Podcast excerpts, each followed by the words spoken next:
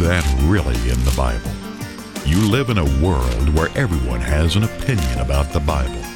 Of what values are your beliefs if they are not clearly found in the pages of your Bible? The question we must ask is Are your opinions and beliefs really found in the Bible? Well, hello, I'm David Freeman with Is That Really in the Bible? A couple years ago, there was a Jordanian pilot that was captured by ISIS. They took him and put him in a cage. Actually, they took him to the place where he had done the most damage, where all the missiles and you know the rockets or whatever had blown up cities and asphalt and concrete was everything was just uh, looked like a war zone, which it was a war zone. But they took him back there. They put him in a cage. Well, first of all, they doused him with fuel and they poured fuel all over the cage, everywhere, then ran a trail away and uh, lit the cage on, and the man on fire. Now, this is on video. You can actually watch this. I wouldn't recommend it, but you can actually see this guy burned alive. You can actually see the skin melting off his face. It's a hideous thing to watch. I'm not sure why I watched it, but it just really upset me big time to see such torturous pain and suffering. But I began to, to think about the concept of hell. You know, this man's misery was soon over. But I started thinking about the concept of hell, that according to the traditional concept, you are trapped, get this, you are trapped in an immortal body an immortal soul, according to the false concept, that cannot be destroyed.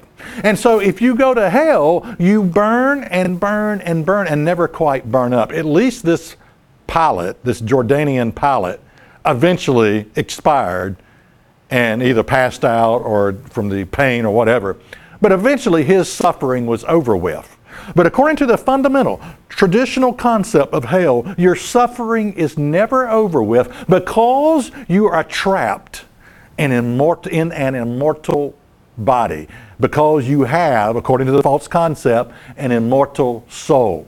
Now, just where did this concept come from? That you have an immortal soul, something inside of you, something about you that cannot be destroyed.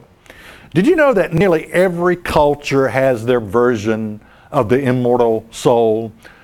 Uh, the Egyptians have their concept of an Im- immortal soul. Uh, Plato and Socrates is sort of where we got a lot of that from, the idea behind it. It's not a biblical concept. You can't find the words immortal soul in your Bible.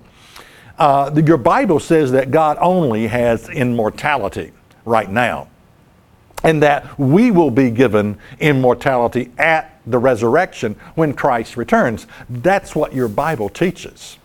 But in our culture, you know, who contributed to this false concept? Plato and Socrates, as they speculated about the state of the dead. They wanted to believe that there was something about them that was immortal.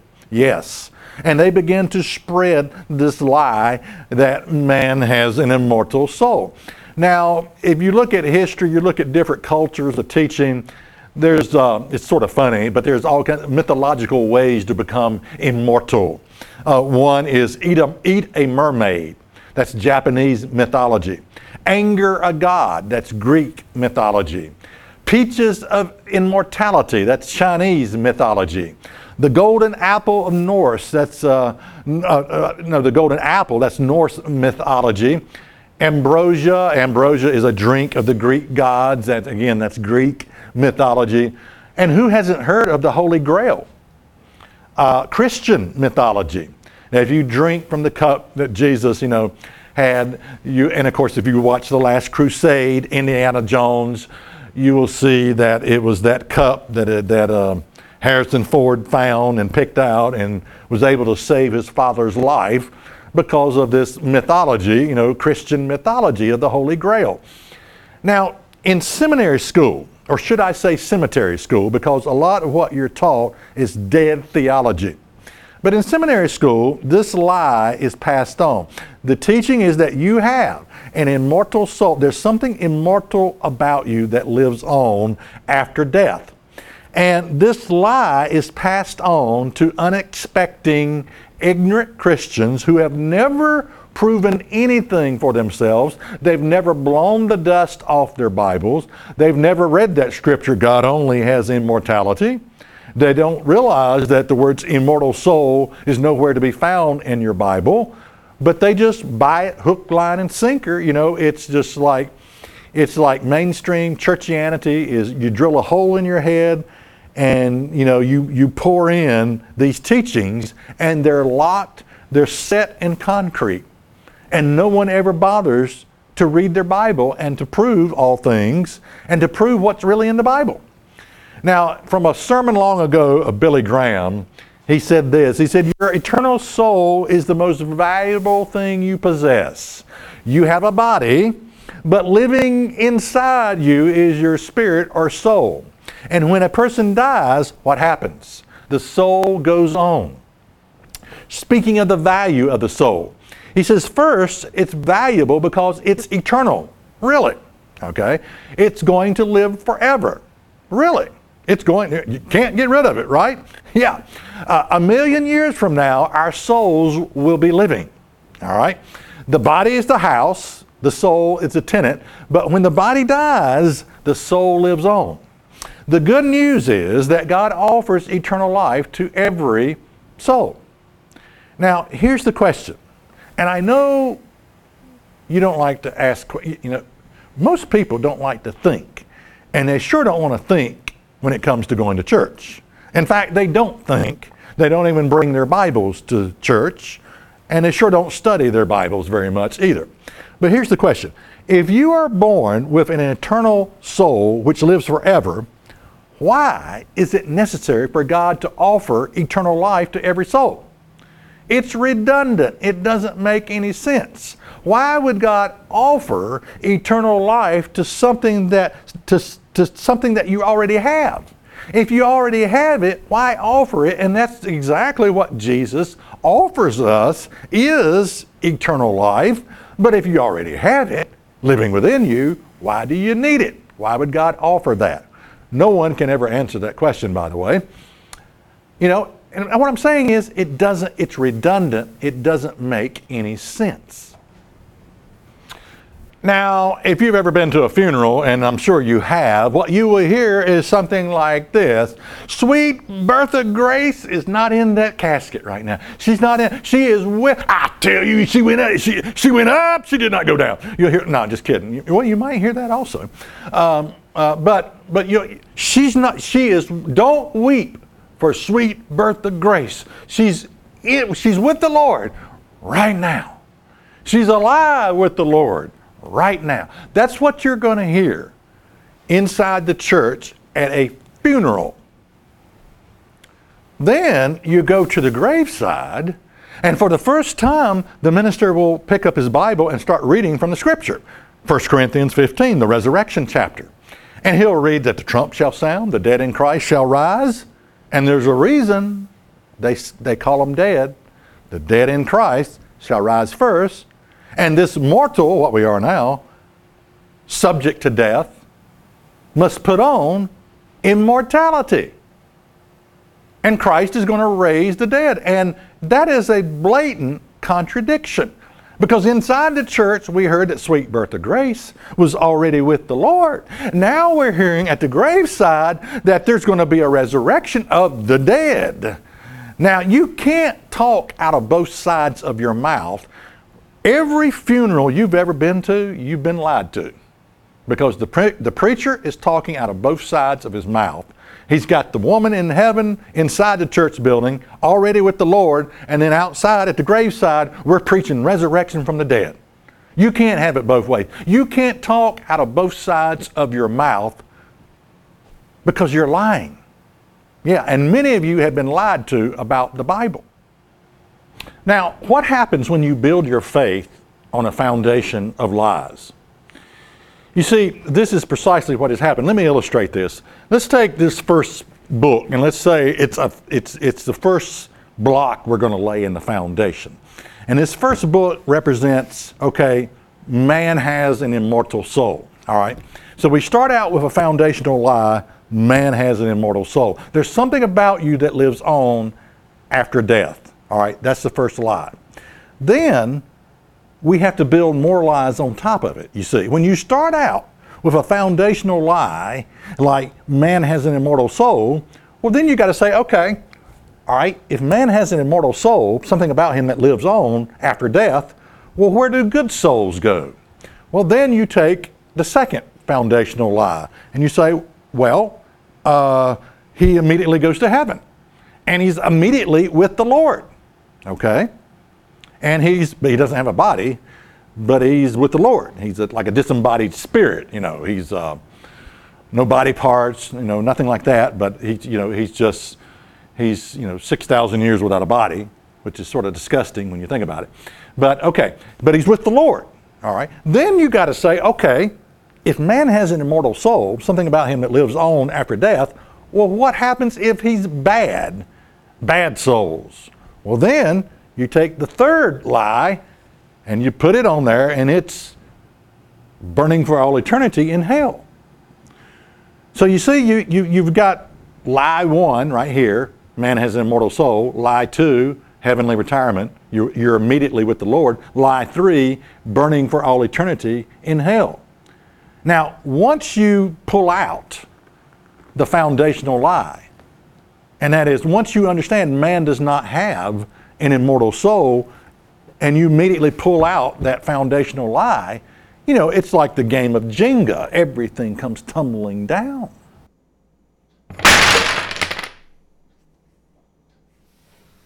Well, what gives hell its power is the false teaching of the immortality of the soul. The reason you can't burn up is because you have, according to the false teaching, an immortal soul that cannot be destroyed. As we read earlier, a quote from Billy Graham Your immortal soul will live on forever, it will always be alive, and therefore it has to burn for all eternity. That's what give, this false teaching is what gives hell its power. You're trapped. Just like the Jordanian fighter pilot, you're trapped inside of an immortal soul that cannot be destroyed. And you will burn not just for 10 minutes, but for all of eternity. You see how dangerous this teaching is? You see how repugnant in the eyes of God this teaching is? You know, the truth of the matter is, yeah, there is a real hell fire. But the truth of the matter is, because you don't have an immortal soul, you'll simply be burned up. You'll be put out of your misery, in other words. Yeah, okay. Where did the lie originate that man has an immortal soul?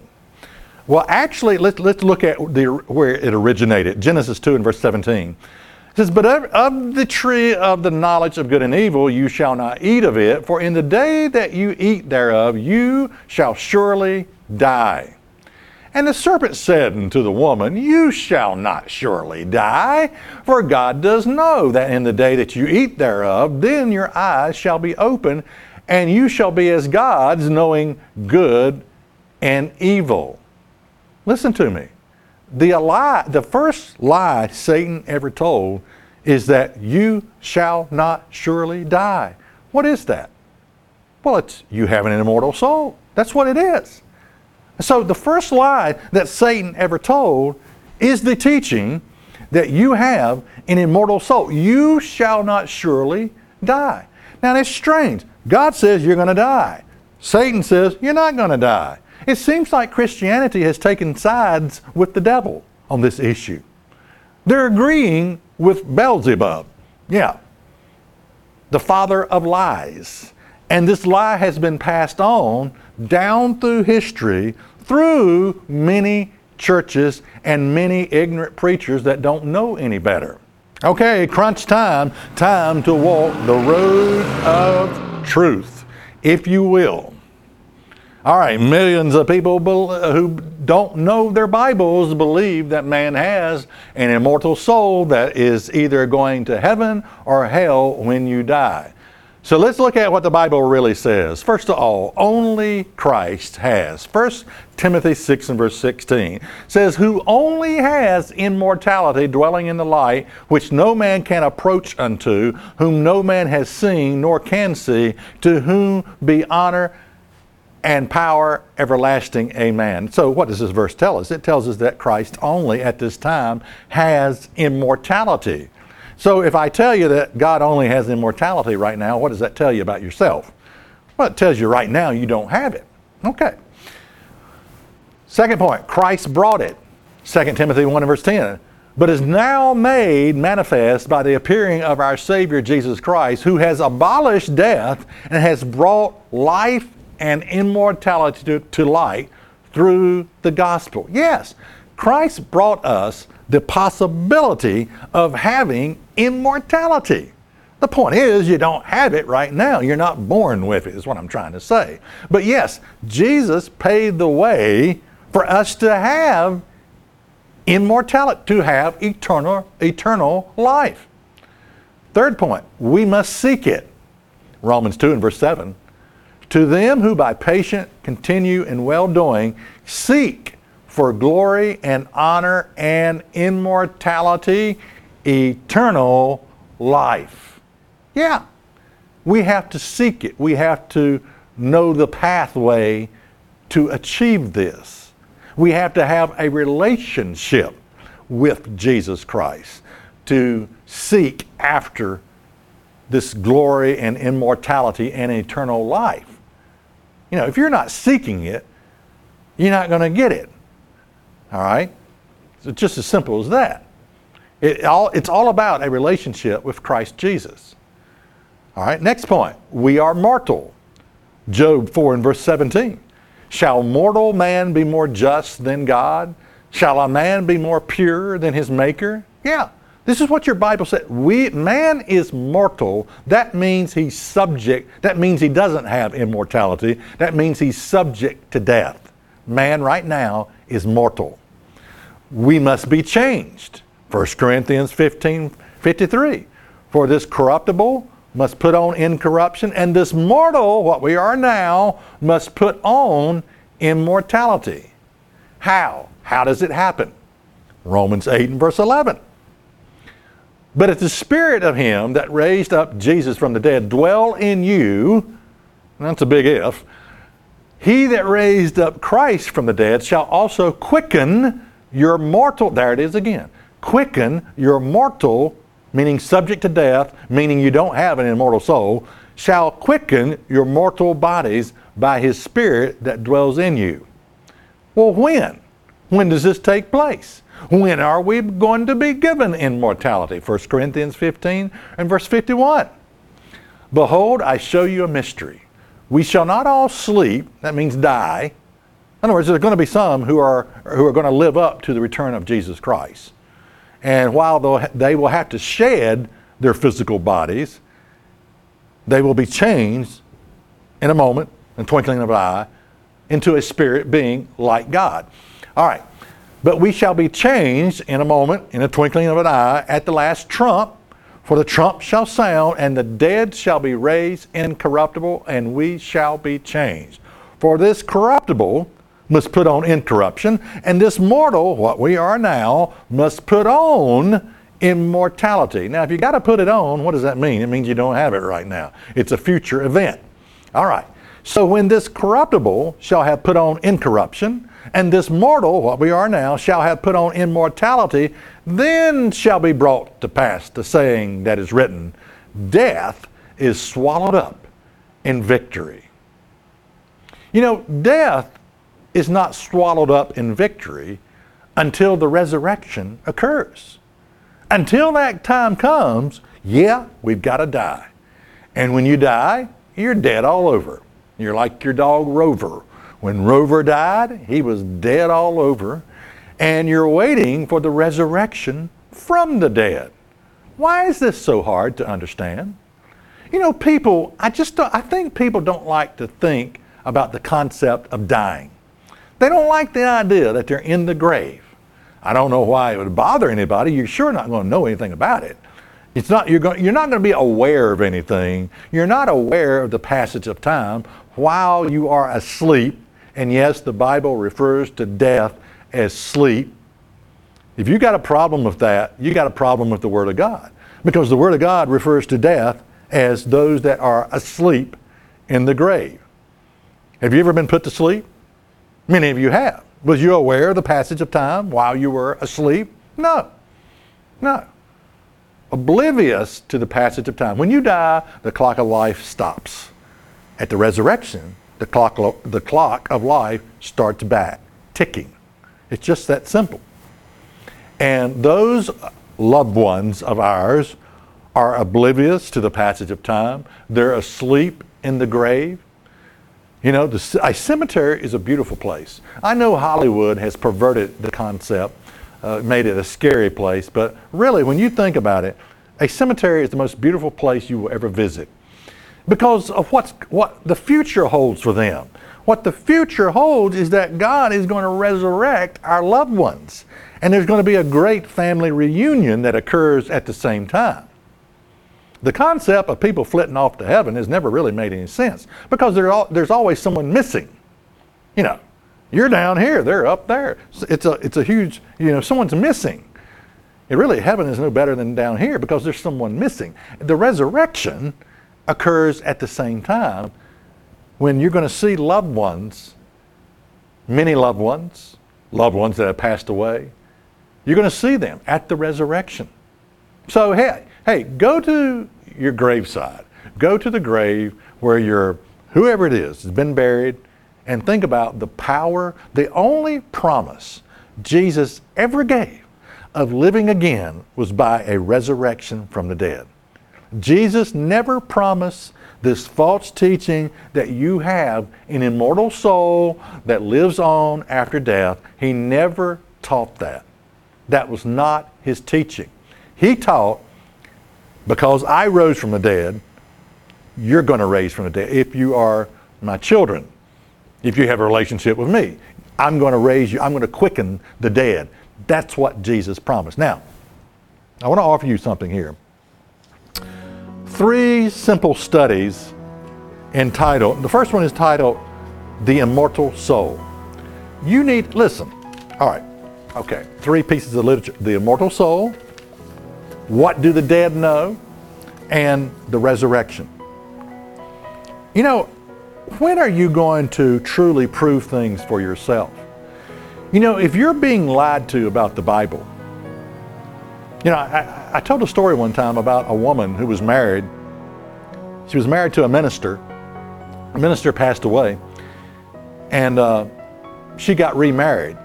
But she could not have a normal, functional sexual life because in her mind she imagined her former husband, who was a minister, you know, he's a good man, he's up in heaven, according to the concept, and he's watching.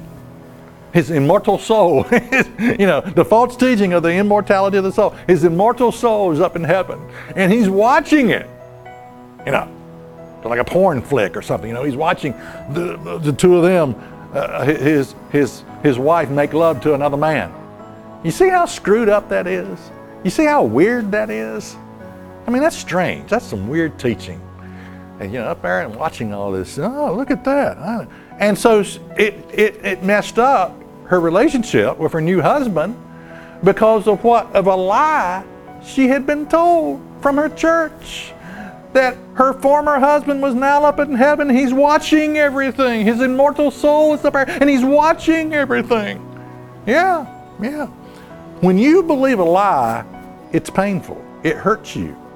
It causes you grief. It causes you pain when you don't understand the truth. Now, I'm going to challenge you here to order this. What do the dead know?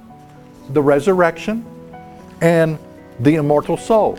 Now, this is not, this just simply asks questions and then it will take you to a scripture. This is not my teaching. This is the Word of God. If you've got a problem with this, you've got a problem with the Word of God. Now, listen, if you want to stay ignorant, don't order the material. Continue to go to your church where they teach you a lie. But if you want to know the truth about the state of the dead, the truth about does man have an immortal soul, the truth about uh, what do the dead know, you know, there's a lot of people think they can talk to the dead. Nonsense. You can't talk to the dead because they're dead. Yeah, that's right. The dead don't know anything. So says your Bible. What does that tell you?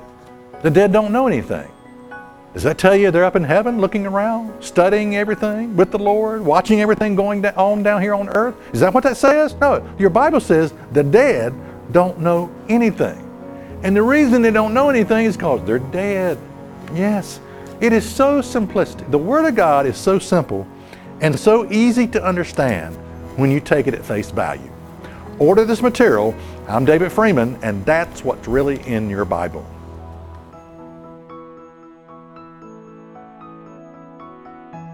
The immortal soul.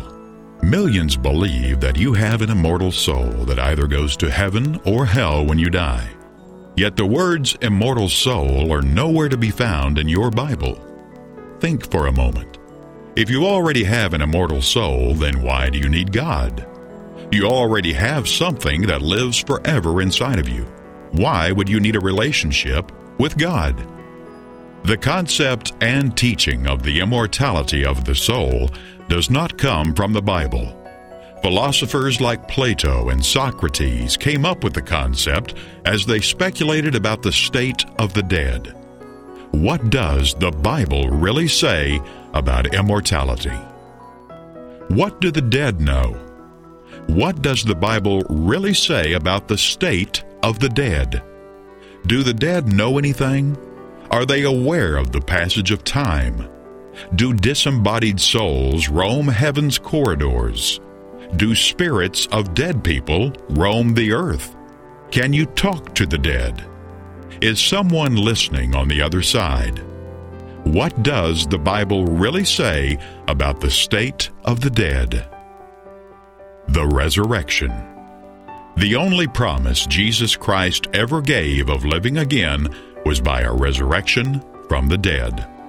The teaching of the resurrection of the dead fills the Bible from Genesis to Revelation.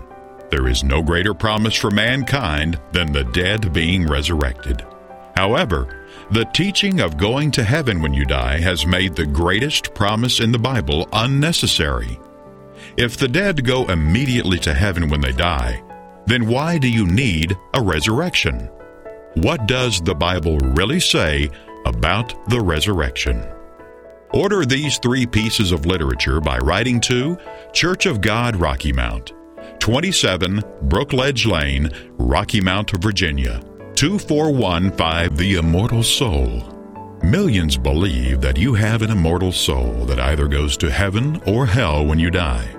Yet the words immortal soul are nowhere to be found in your Bible. Think for a moment. If you already have an immortal soul, then why do you need God?